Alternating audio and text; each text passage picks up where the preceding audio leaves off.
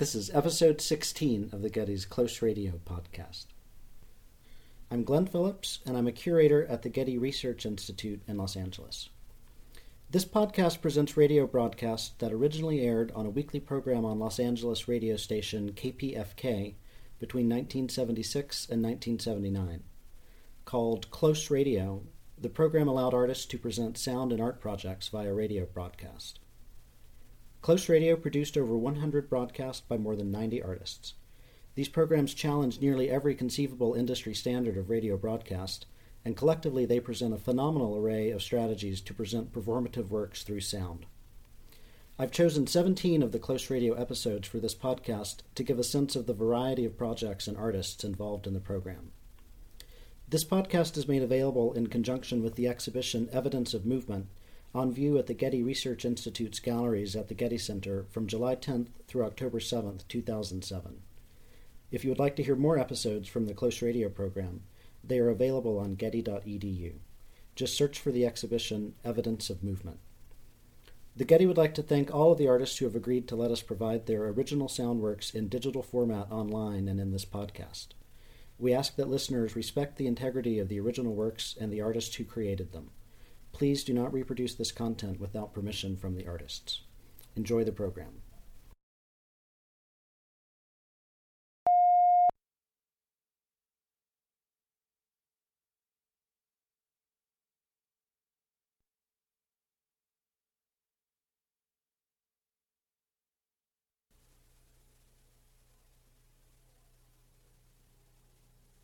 One, two, three, four, five.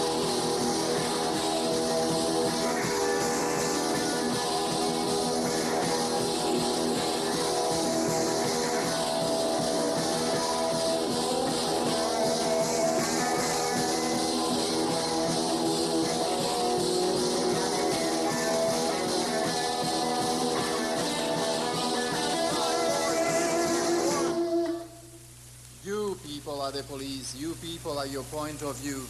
One, two, three, four, five.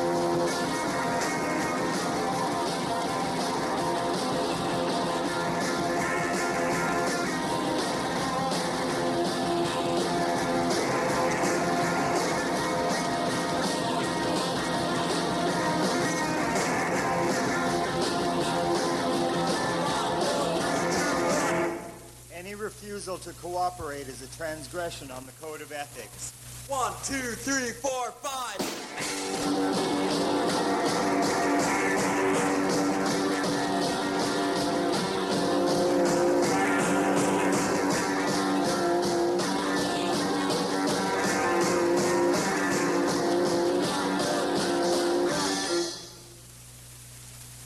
The contrary to not biting the hand that feeds is to shut up and hide our critical senses. One, two, three, four, five.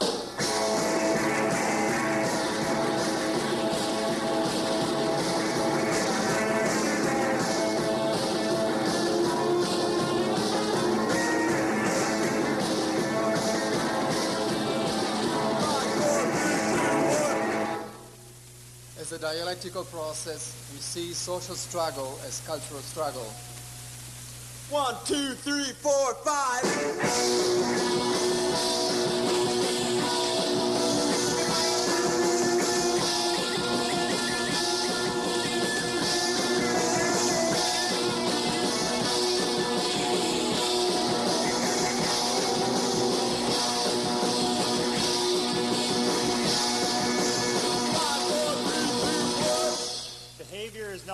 Concerned with interpersonal games as a precondition to communicate. One, two, three, four, five.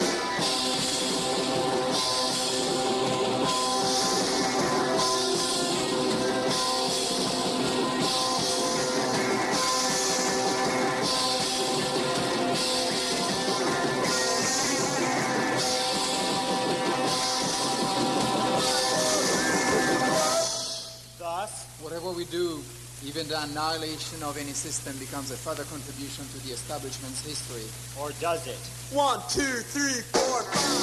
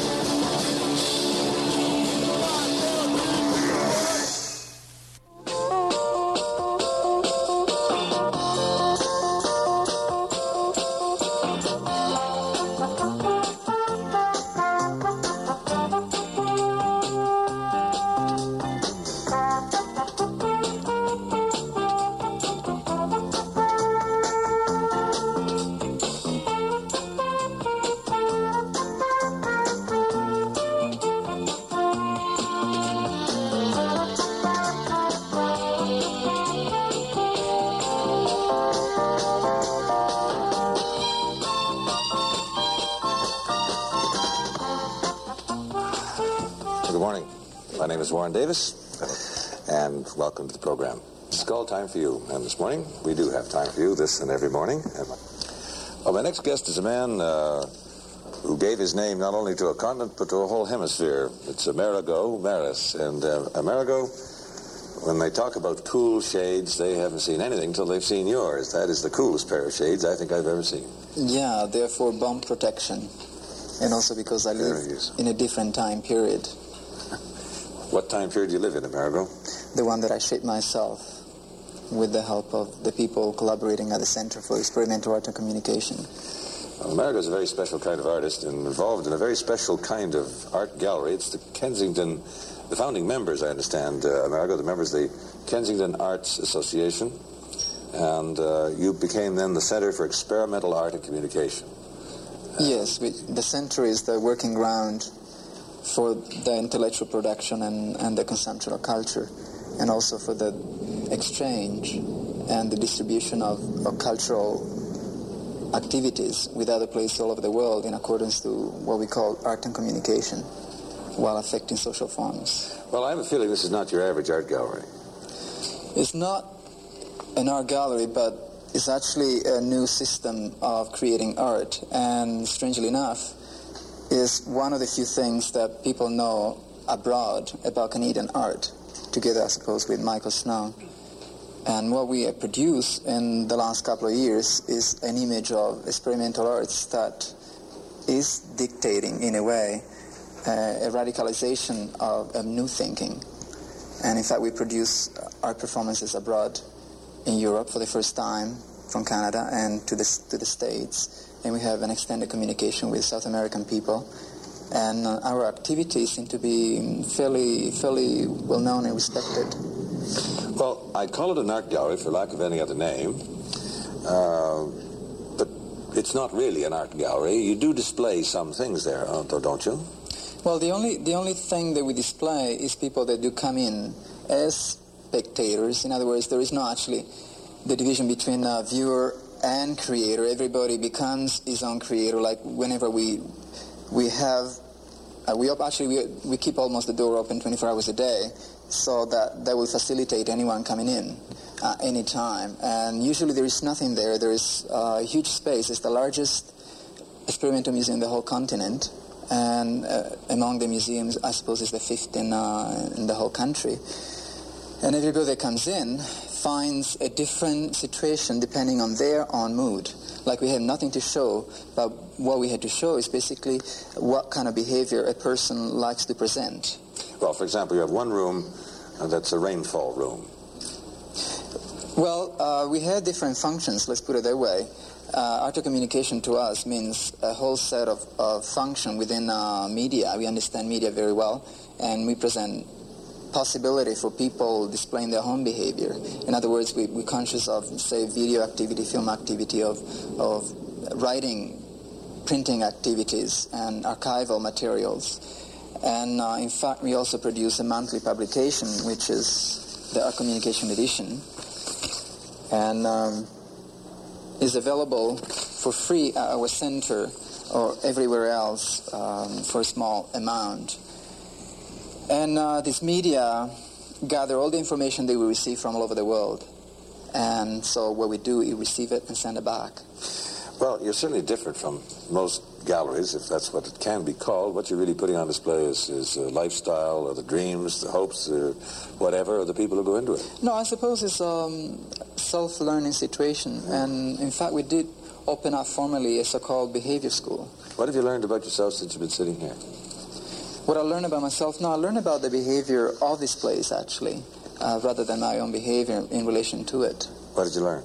Well, the, the mechanism of the old-fashioned culture, which we believe is, is obsolete. And um, what we present instead in our place would be a different image of the world, which would be possibly an anticipation of what might happen globally. And in other words, it's a sort of miniature society.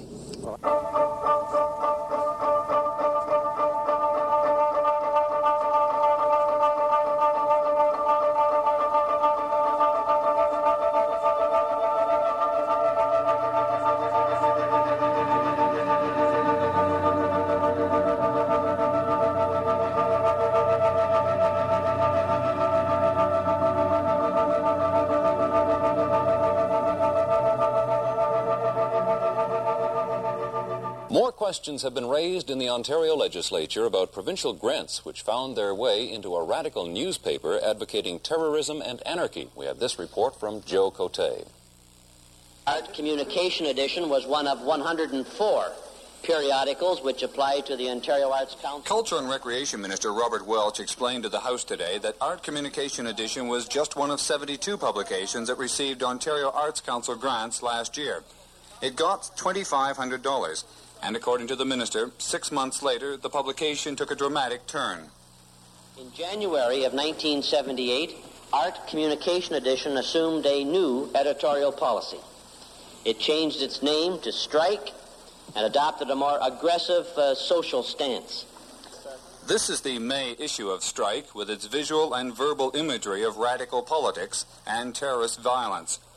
But while the minister assured everyone that this change of face would be taken into account when the Arts Council considers any future requests for money from Strike, the opposition Liberals were asking about further aid for the Strike publication from Wintario funds. I do not believe that you had some obligation to tell the House uh, uh, not only of the Ontario Arts Council grant, but also the Wintario grant.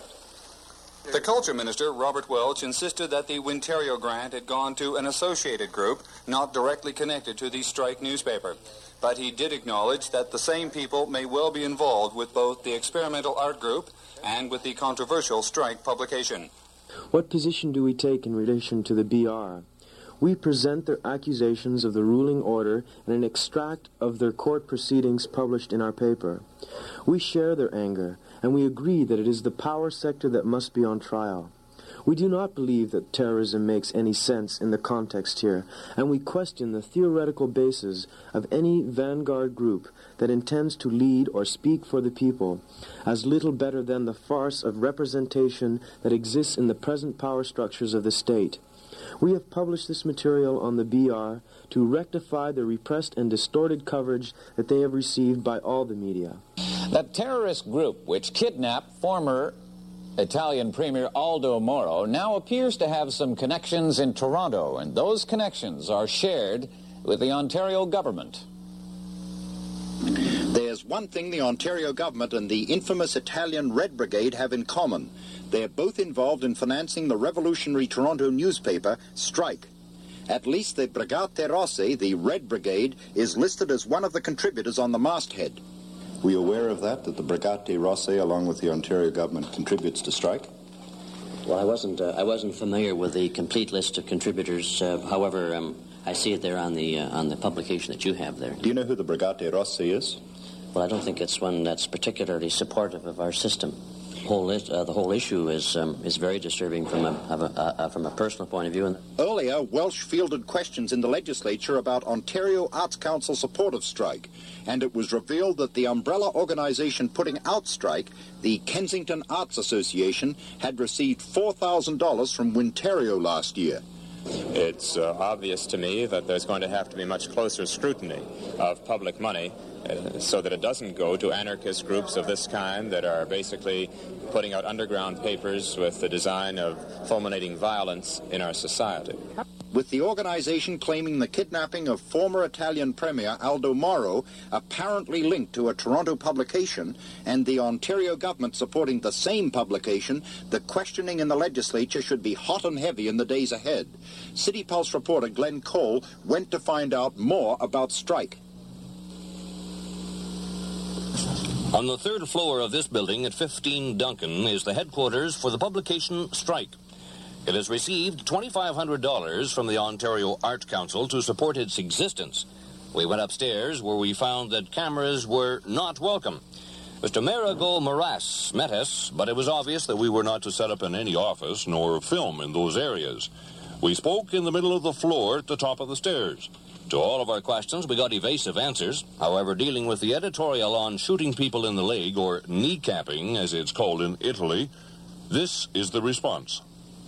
I think you used to very easy answers, and I'm afraid that You have written it in a very easy manner, so I expect right. you to reply to it Yeah, in the equal manner. to, to communicate a whole Well, thought. communicate to all of us. Yes or no, we do or do not. It cannot be taken out of context. I'm not taking anything out of context. I have read, and I quote again. To still maintain tolerance towards the servants of the state is to preserve the status quo of liberalism. Quote, In the manner of brigades, we support leg shooting, knee capping to accelerate the demise of the old system.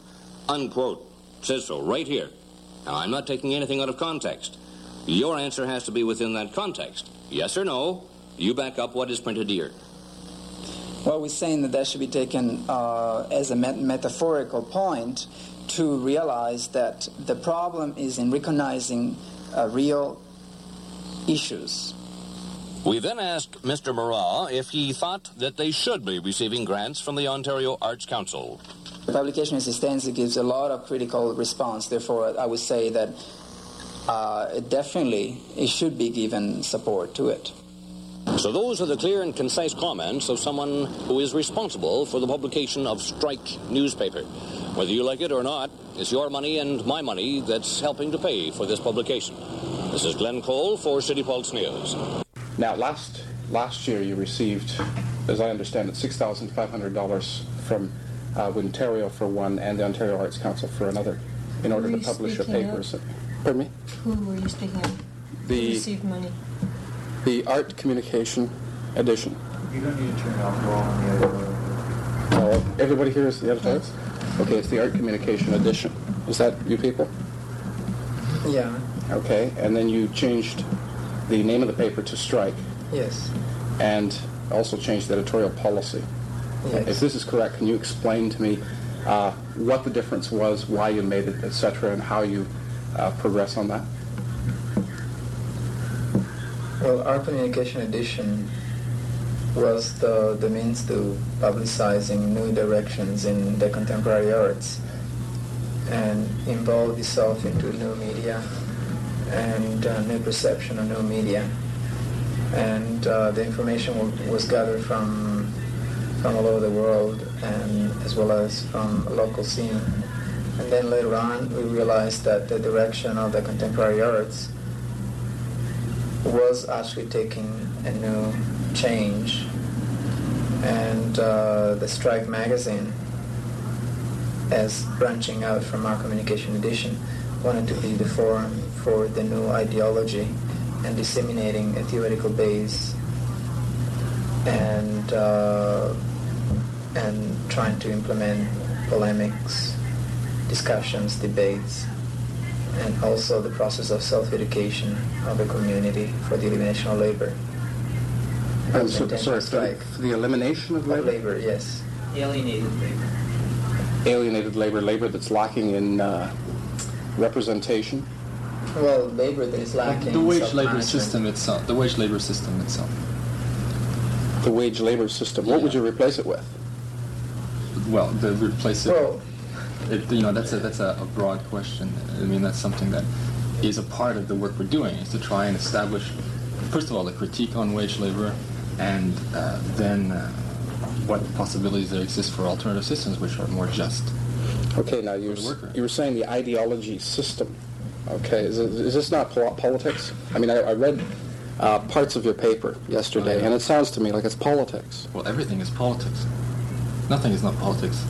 Okay, would you, uh, would you say it's wrong for someone to say that it was an anarchist view? Well, we're not anarchists. it, it is wrong to say call it anarchist. Okay, but you aren't you against almost um, all authority in the uh, Western world as we know it? No, it's a different. That doesn't uh, make- that it- it's a doesn't different define starting point. Uh, we criticized um, the capitalist system as well as the traditional Marxist applications as known, for instance, in the Soviet Union. But nevertheless, we start the premise of, uh, uh, from the working class viewpoint. In other words, that we, we hope to, or actually we see happening the self-management by the people themselves, whether one wants it or not. And the elimination of alienated labor it means exactly that. That despite capital control on uh, people's lives, and also because capital wants to, in a way, eliminate labor, period, meaning it wants to increase profit by decreasing the number of uh, workers involved. But that obviously will uh, will have the outcome the, and the effect of uh, having more people unemployed and more people out of the working force and more people that are demanding to be waged despite their recognition of, uh, of being uh, non-workers. I see. Now, your paper, does it uh, support terrorist acts? Well, uh, I'm not quite sure what, what you mean with that, so you had to be more specific. Uh, the Red Brigade, um, let's take the most recent event, Aldo Moro. Uh, do you condone that sort of action? Or do you Well, it's not a matter of condoning anything.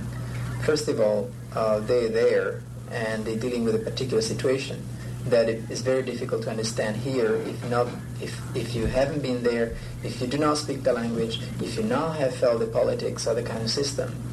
It's like judging um, any political system far away. It's very difficult to, to judge even how it was under fascism or it was under Nazism unless you've been actually living the kind of historical situation. Okay, explain it to me then, because I don't understand it. I've never been to uh, Italy, uh, and I don't really know what's going on there. Well, okay. Well, take for instance the fact that, say, a worker will be killed at work because uh, his boss was not too careful in providing uh, a decent uh, working condition. Now, uh, that the news that this worker has been killed, say in Canada, for instance, going arriving in uh, France or Europe or, or anywhere, people are not going to be shocked the same way that they seem to be now for Moro. And I think that shows a lot of uh, a, a lot of misunderstandings on uh, on human lives that people do not value the same human life as, as say the worker or Mr. Moro. So Moro does represent a system, and so it's difficult to to differentiate between a human, a person that might be even a nice person, and a person that represents a whole system. How many people decry for Mussolini? We do not know. Okay, but would that then help the system, that the ideology system that you're talking about, uh, to get rid of the system that, say, Aldo Moro represents? Do you feel that it's going to now get closer to the uh, the quality of life of the working man, as you as you put it? Well, it's hard to say because uh, we're seeing a whole revolutionary situation happening there very far from here. And uh, it's, it's a large number of people that have actually been involved now in, uh, in changing the kind of society. So they, they're trying to tackle their own problems the way that they feel fit for their own society. So it's very difficult to make valid judgments for that. Okay, now with regards to your operation, you're not only involved in printing a newspaper, but you're also involved in audiovisual uh, presentations, etc. What is the purpose behind the audiovisual presentations? Well, that question can only be answered under different conditions because we're here to answer only under strike and we do not represent the, the organization oh. we're talking about. Oh, okay, fine. Uh, with back to strike again. Um, how do you how do you operate? Where do you get all the funds? I mean, the, the amount that you got from the Ontario government isn't really enough to support you know a, a newspaper for very long. Do you get funds from Europe? Well, we, it's self-operated, so the people that are member actually pay for the expenses and uh, people work voluntarily for the putting out of the, the newspaper. Hey, where would your uh, your market be? Is it uh, mostly in Europe? Uh, well, it is distributed in uh, many countries, but uh, I don't really have any figures at hand to, to tell you whether it is mostly in Europe, but it is also in Europe. Okay, now in the statement that you have there that Robert Welch uh, announced in the legislature yesterday, he's intimating that you're not going to be very successful with the Ontario government this time around for funds. This is pretty well what he said. Is this going to jeopardize your program at all? Well, as much as would for uh, Eastern dissidents. Well, what I mean is that this kind of um, economical control over free speech and over critical uh, tendencies as seem to be developed by strike should be considered the same value as the Eastern dissidents in the Soviet Union. But also that the the magazine depended much more on the dedication of the people involved with it than it did on, on funding. And as long as that dedication exists, the magazine will carry on, whether it's funded by the government or not. Mm-hmm. Okay, have you received any trouble from anybody that might want to suppress your freedom of speech, your right? In what manner? Has anybody uh, challenged your right to print Strike magazine? Well, we refuse to, being refused in some bookstores, but not in, in some of them actually quite willing to sell it. Well, in, in a way, the government, by being able to turn uh, funding on and off like that, is challenging our right to carry on with the magazine. I mean, But they don't fund all magazines. no, they don't fund all magazines, but uh, a, precedent is set by a magazine that has been funded and that, that has uh, been carrying on with a certain kind of work. So do you think it's unfair that the uh, Ontario government should start out funding it and then later withdraw? hmm And uh, I, of course, I believe that the magazine is uh, has a very important function, and that it should be funded. Okay, is it is it possible to to uh, describe its function to me? Exactly, what is the purpose of strike? Well, perhaps there is not any opposition in uh, in the dominant uh, quote-unquote ideology, and we do provide an opposition, and criticism to the dominant ideology. And for instance, then uh, in a special insert to the magazine, there is a, a very extensive researched uh, statement on um, the Venice Biennale and the Canadian participation by Martin and Sachs, and nobody else, as uh, as much as we know, have ever produced anything like that to that extent here in Canada. But it is very similar to a lot of other critiques or in, intents that have been developed in Europe. Okay, are you going to uh, then go after, as would an opposition party in either legislature, federal or provincially, are you going to go after, say, the federal government in this next election? Are you going to bring issues to the consciousness of the Canadian people? Well, the reason why they found a scapegoat is simply because they're very insecure about themselves.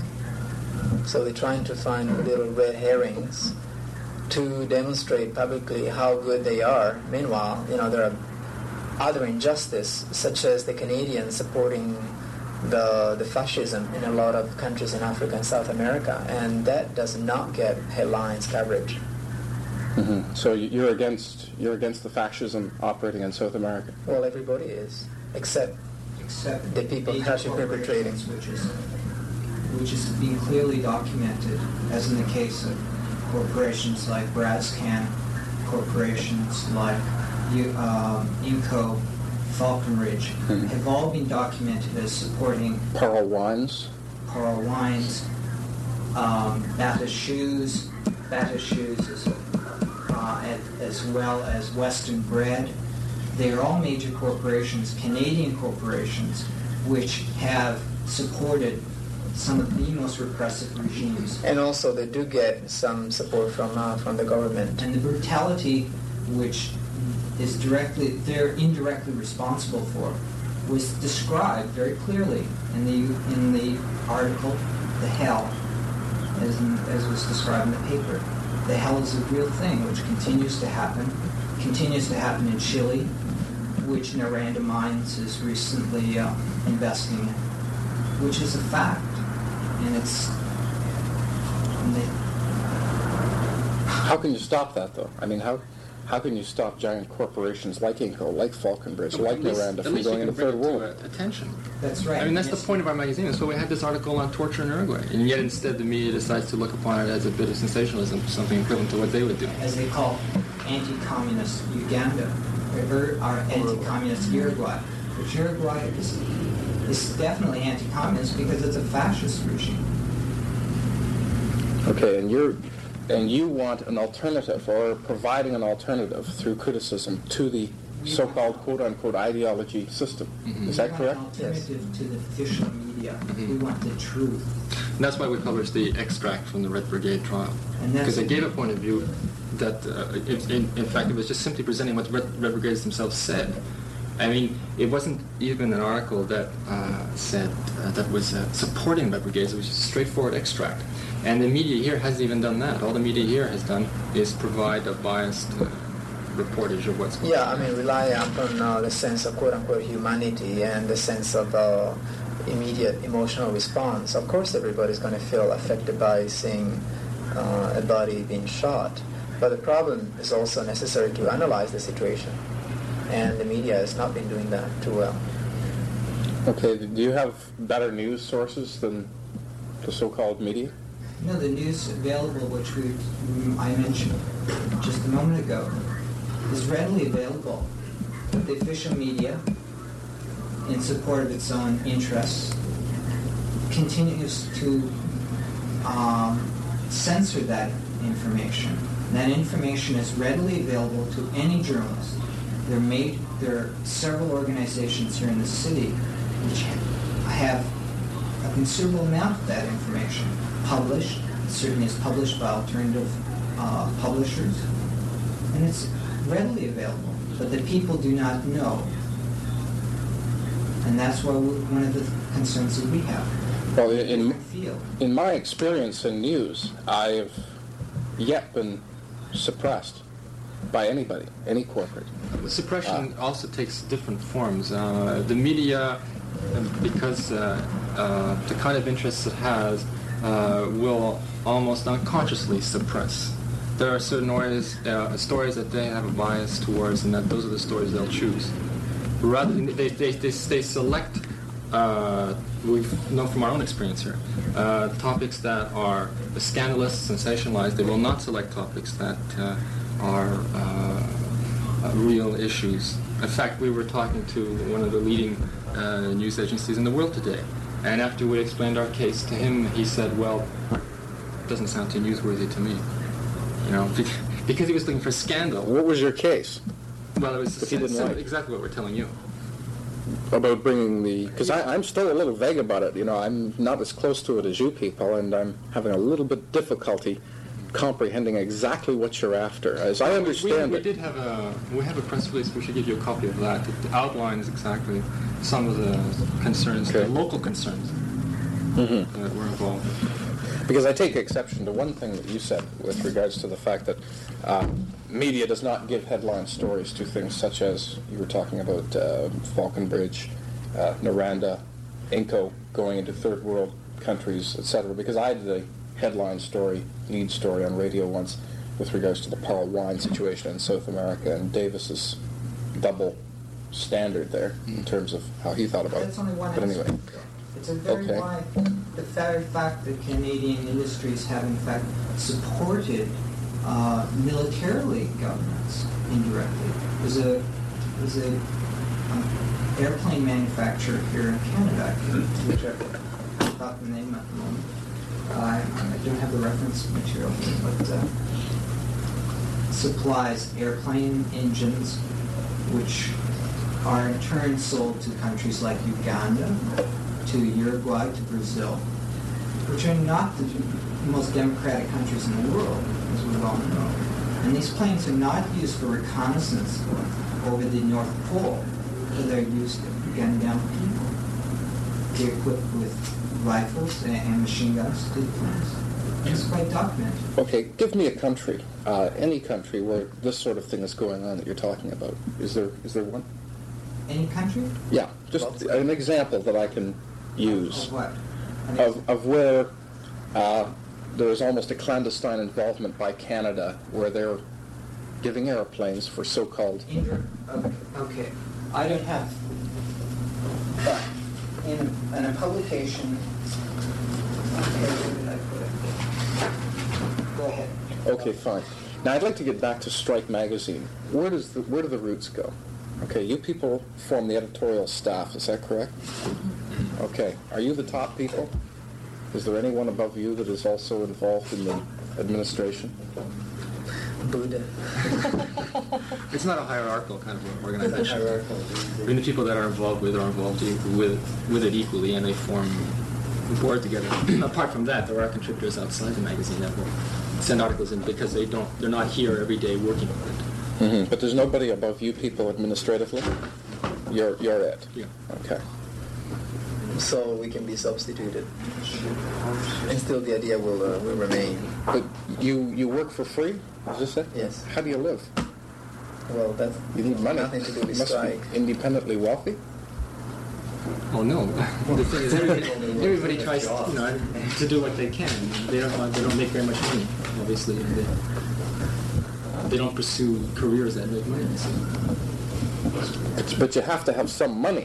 Yeah, you don't need much money if you know very how to live with it. elementary question, perhaps, but you have to have an income somewhere. Does the paper make enough money to provide you with at least a moderate income? No. No? How do you get your money? Well, you drive taxis or do whatever you're Oh, supposed to do. You work out. You work do. other than here. Oh yeah, of course, yeah. Oh, I I mean, see. which is the case with almost all artists. I see. Okay, I just didn't know that. I thought you were all full-time, full-time staff. And how often does the magazine come out strike? Well, this is the second issue this year. Just two so far this year. Yes. Do you plan to bring it out four times a year, three? Well, it depends on uh, how much resources we can uh, get together, of course. Hmm. Now, I noticed also in your last issue, which is your second issue this year, uh, that there were a few, they appeared to be advertisements, but they were all from Italy. No, there was one uh, from Mexico. that was. Okay, So you were uh, soliciting advertising in these different countries? Well, uh, the, the magazine has an international readership, and therefore uh, we can accept the kind of advertising actually people ask for for placing their own ad in, uh, in their publication. And uh, do you have any Canadian advertisers? Uh, we're not really looking forward to too much of uh, the Canadian advertising because the situation for quote-unquote experimental arts or avant-garde art is not very supportive of. Um, I mean, there are not too many organizations that are supportive of experimental arts in Canada. Okay, I'm having a bit of trouble with the with your with your calling it art.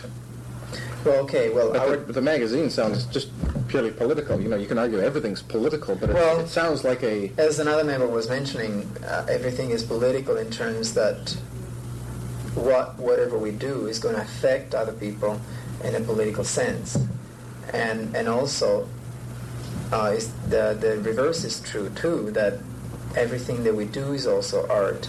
Well, culture or art, whatever you might call it, is the outcome of work relationships. So if you're a mason or a cap- carpenter or a journalist or a writer or whatever, then you create a fine piece of art, fine piece of work. And what we do is, through strike, is a fine piece of uh, criticism. and you're aimed specifically at the capitalist system. No, uh, as well as the traditional Marxist application in, uh, in some socialist countries. Is there a name for your alternative? Well, the new ideology. The new ideology. Yes. And what type of could you describe to me how a government under the name new ideology would be structured? Is that possible or Well, we only, you see, we only work from a critical viewpoint so that we actually work in criticizing the dominant ideology.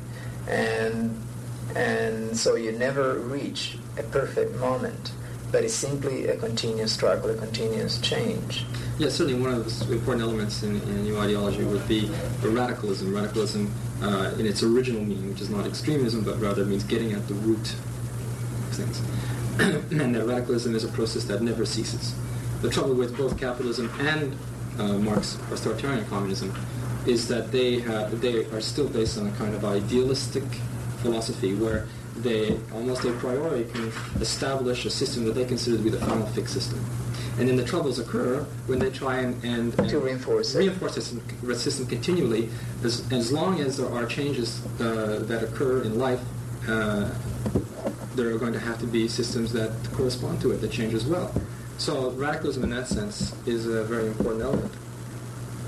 radicalism? But how far do you go? Do you, do you okay? We had problem with uh, terrorism, but if, if terrorism works, would you Well, advocate ter- it? terrorism is not. Well, we're talking now about systems that people can live under. Yeah. Terrorism is not. Such It's a thing. particular No. reaction. Terrorism is is is is, is um, it's not a solution. It's a it's a symptom. It's a it's a, it's a result of the inability for a system to change according to the needs uh, of people. Well, if you want to sort of simplify then um, statement, um, what we're actually supporting is the idea of dissent or dissenting to the dominant system, dissenting to the problems, contesting uh, the the issues that are making are creating problems.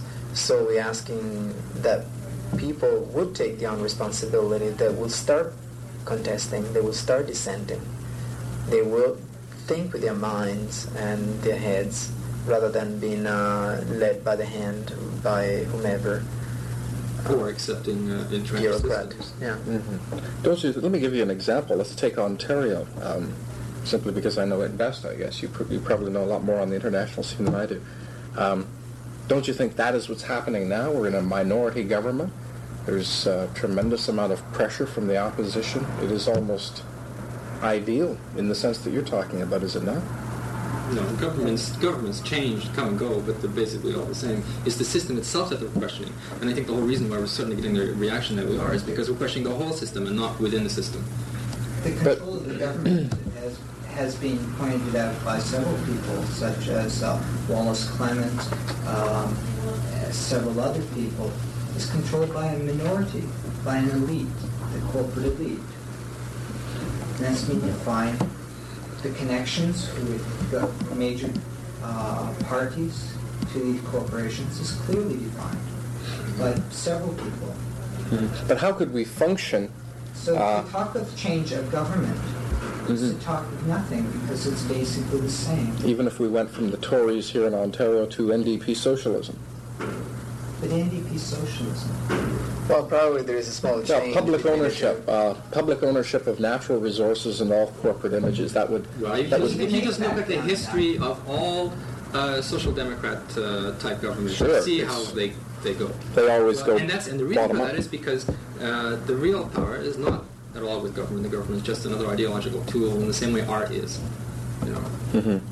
So you see yourselves mostly as a as an opposition, a non-political body that is there as a watchdog to put pressure on government by providing support from the people. No. I have I have enough Well, here. I think I think we also kind of expect to uh, be involved with a little more active kind of uh, uh, work than that. And it was not just a watchdog. Hmm. Active, active. How how would you I don't know what they, I can't you know what kind of forms that we're going to take, but I know that I certainly Rallies? would, wouldn't be happy just uh, standing around saying, "Oh, this is a terrible situation." let's say rallies, pressure groups get fifty thousand people to march on Queens Park to demand a change or Parliament Hill? Yeah, it's definitely one of the important things is That- to try and get people uh, Stirred up. Uh, stirred up. Aware, get rid of the apathy that Yeah. people don't care. Yeah. Well, people do care, but are afraid. See, that's the difference. Well, I don't know about in this is I, I find people to be very apathetic. They go into the voting booth and they close their eyes and they stick a pin and, and they vote for Yeah, people. Mm-hmm. because it makes no difference. Yeah, I think that apathy has been created. It's not, it's not as if this is a, a, an inequality of human nature. It's when we accept it as an inequality of human nature that uh, nothing ever happens. Mhm. But if if you like, what you said, I, I almost agree with that. You know, it really doesn't make a hell of a difference whether the liberals are in, That's right. because the corporations do run this this part of the world, and I I'll, I agree to Not this part that. of the world, but all of the, The entire world. all of the non-communist world. hmm Are you pro-communist? No. Is that is that the answer? No, the com- communists, the communists are, are, are really It's the only reason why misused communism word has, has failed is because they they're capitalists. Yeah, they've evolved that way. They've just at- they've just accepted the the capitalist model of industry. Well, Lenin and Trotsky. Uh, But if, let, let me give you a hypothetical situation. You people go through your next year and you've published a full year of strike as it is now. You become extremely successful, a tremendous following. You expand into this entire building. Don't you then become capitalists? That's naive to think that we'll become extremely popular. Yeah, but we. I- I'm sorry, it's You what? see- I think it's extremely naive to say that we'll ever become popular or, or No, I'm, I'm just being hypothetical. Yeah, no, No, no, no, but- no, that's insane. That hypothesis I think is very naive.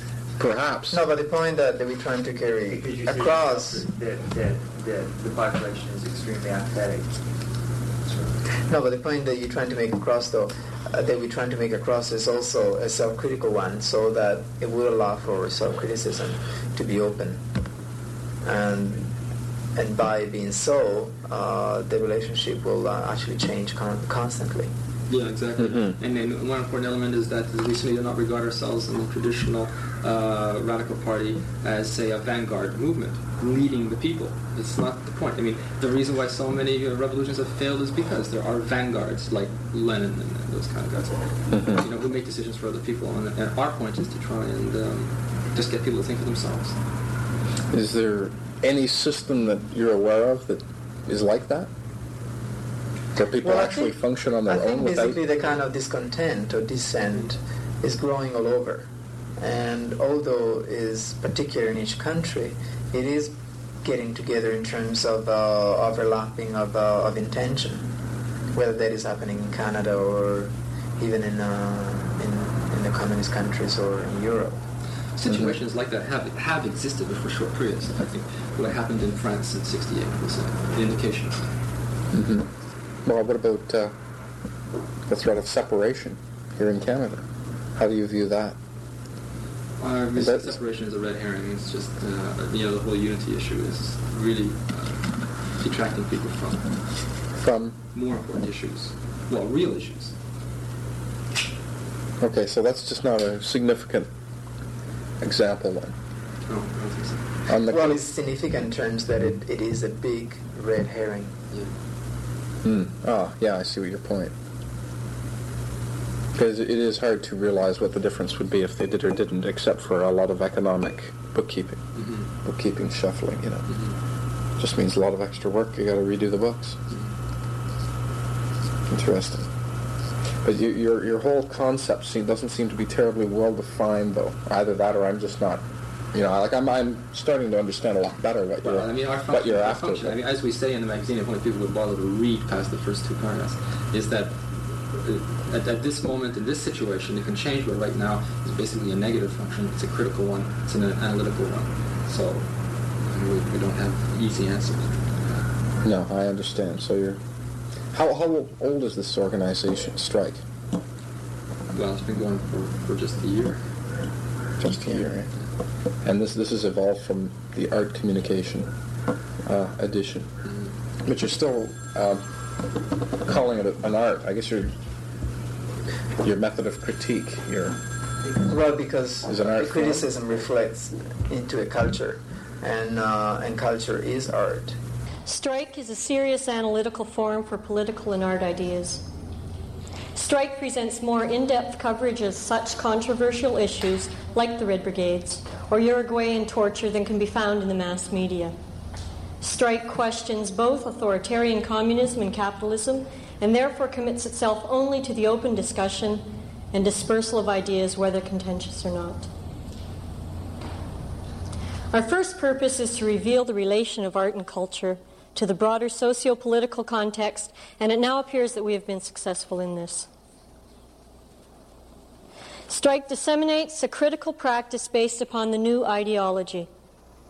The directing group is allied to the revolutionary cause that intends to create cultural polemics, debates, confrontations, and the pursuit of collective education for a new community eliminating labor. What is the new ideology?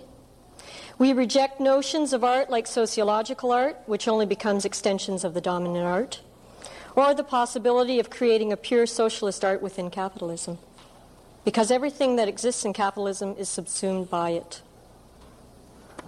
On the other hand, the complete rejection of art is not the point, and the transition to activism is not automatic. This is the work of the new ideology. When this is done, we see that art may serve as one of its battlegrounds and that it reveals the ideological function of all art and the class embeddedness of all artists which must be dealt with. Our only valid purpose can be the transformation to real democracy and conscious participation of all which entails the overthrow of capitalism. There is no other way in which the greater responsiveness to human needs and an end to society's sense of powerlessness can be accomplished. Our specific strategies may still be subsumed in themselves, but the general goal cannot without actually destroying capitalism. Towards this goal, demystification is an important action for art, the dispersal of imaginary relations which have intervened and disarmed the material struggle. We are deeply concerned that there is such a serious lack of interest within the media and Parliament for integrity and factual investigation. Instead, the media is primarily interested in scandal and shock value, even to the extent of distorting reality through gross inaccuracy, incompleteness, and outright falsification. Parliament, rather than serving the interests of Canadian people and the international community to which it has a responsibility, is instead interested in his- histrionics and grandstanding for the sake of self justification and self perpetuation at the expense of all others. There is a continuing lack of sympathy in Canada for its native peoples, who are forced into urban and rural ghettos where they are either denied their obvious rights to dignity and, and self determination. The non Aboriginal population is continuing to practice genocide with the improved techniques of industrial pollution and development, now threatening directly the health, the culture, and the means of survival for Canada's Aborigines. Canada's industrial and commercial empire continues to support the repression of the lives and well being of citizens in other nations, especially those least able to defend against such an onslaught. Certainly, in violation of the intent and possibly in violation of the legal form of Canadian policy abroad, Canadian industries and banks support some of the most repressive and undemocratic regimes on earth. Even when specifically forbidden in law, no action is undertaken against these monstrosities of modern capitalism, quite possibly because they have a stranglehold on the government and people within Canada. Through the manipulation of international money markets and through the creation of hysteria in the media, many of the economic gains of the early 70s have been wiped out for the Canadian workers while reestablishing and even worsening the division that exists between the haves and the have nots in this country. Although still resisted in some segments of the labor movement, there is a continual attack that is heavily supported by the media, which places the onus on individuals to comply with the demands of capital and its working place rather than with the need of the individual to have access to the benefits of society. It is time for a guaranteed living wage for everyone not for the poorly paid, confined in an alienated environment. Let your journalists, who recently have so openly praised the benefits of a society where the working force demands little and receives little, step down from their positions of power, prestige, and privilege. Let them become members of an automotive assembly line, postal operation, or unskilled clerical or laboring position in any part of Canadian industry though not for a day or even a summer during their youth, but for the rest of their life. It's no good to say that the present system allows for upward mobility when in fact it depends upon the continual supply of non upwardly mobile workers to man the assembly lines and other places of alienated labor. It's also no good to look at the benefits enjoyed by Canadian society without looking at how those benefits depend upon exploitation in other countries. The misappropriation of power by the police and those that support the police is presented in an almost daily series of scandalous revelations. But there is no uprising against the system that allows the police to violate the laws that they should be enforcing, but instead they hide behind jurisdictional arguments and even flaunt their lack of concern for basic freedoms. Canada, more and more, takes on the aura of a police state, where the police are above the law and thus not answerable to the people. And the people instead cower beneath the constant threat of harassment. From on a per capita basis, one of the largest police forces in the world that has resulted in one of the top five rates of incarceration through the enforcement of myriad of laws designed to enforce uniformity and discourage dissent. The situation unfortunately thrives on the misguided humanitarian desires of many Canadians, whose interests could better be served by openness and becoming a critical populace and having a critical media rather than trying to force all society through a mold. For example, now, in a time of concentration on national unity and the position of the French culture in Canada, no position has been taken, and indeed, no questions are even being asked about the obvious situation that exists in Toronto. With a French speaking group being one of the smallest ethnic groups in this city. No positions are offered as to why French culture finds it so difficult to survive in Toronto why there is no growth of French immigration to what is obviously one of the most affluent regions in the country. Instead, the media continues to pander to the basest feelings of a small, self-righteous, anti-French sector of the population. It should be the position of the press to criticize and to support criticism. Through a critical practice, a truly democratic society will develop that will not allow itself to be bullied, but through its critical powers and analytical abilities will possess a character strong enough that the scope of the law can be reduced.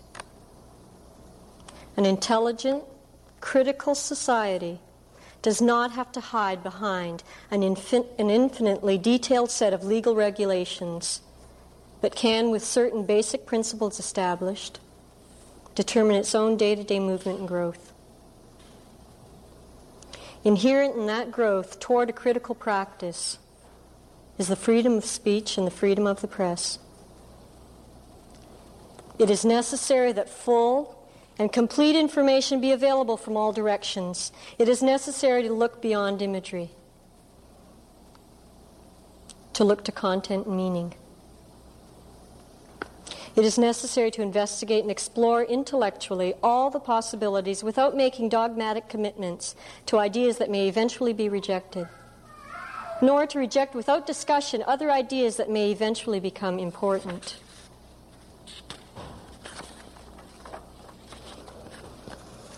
When there are disagreements, it's necessary that slander and lies not be used, but that intelligent first hand discussion take place.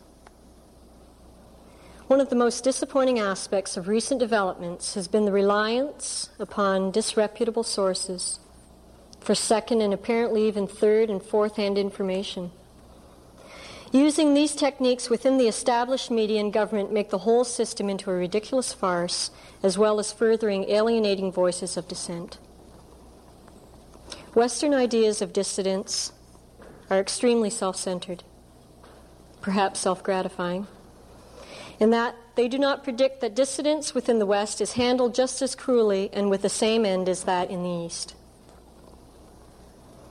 How much longer do you think people's tolerance of social inequalities and political contradictions can last before they protest and organize action against the present conditions in Canada?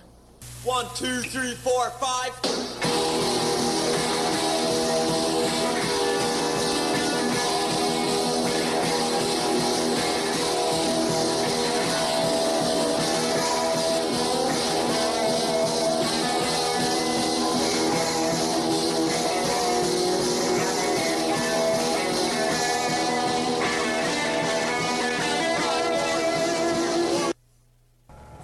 Program was produced by the Center for Experimental Art and Communication in Toronto. One, two, three, four, five.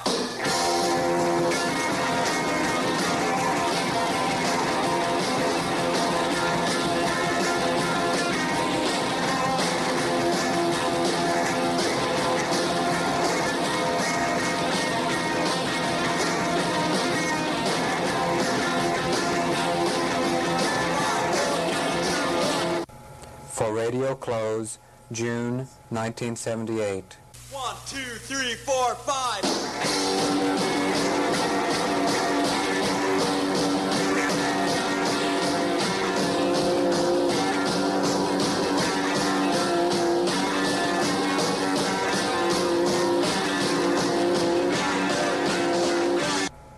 Music by the Diodes.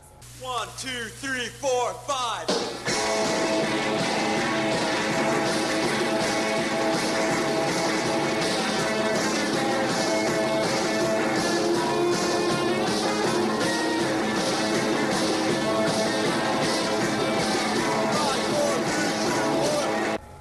Statements read by Gerard Parr and Lily Chiro.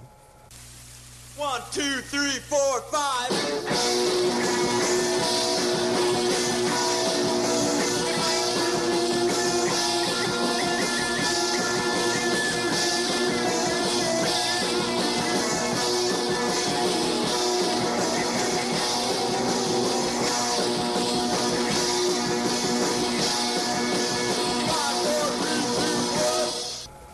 Editing by Suber Crawley. One, two, three, four, five.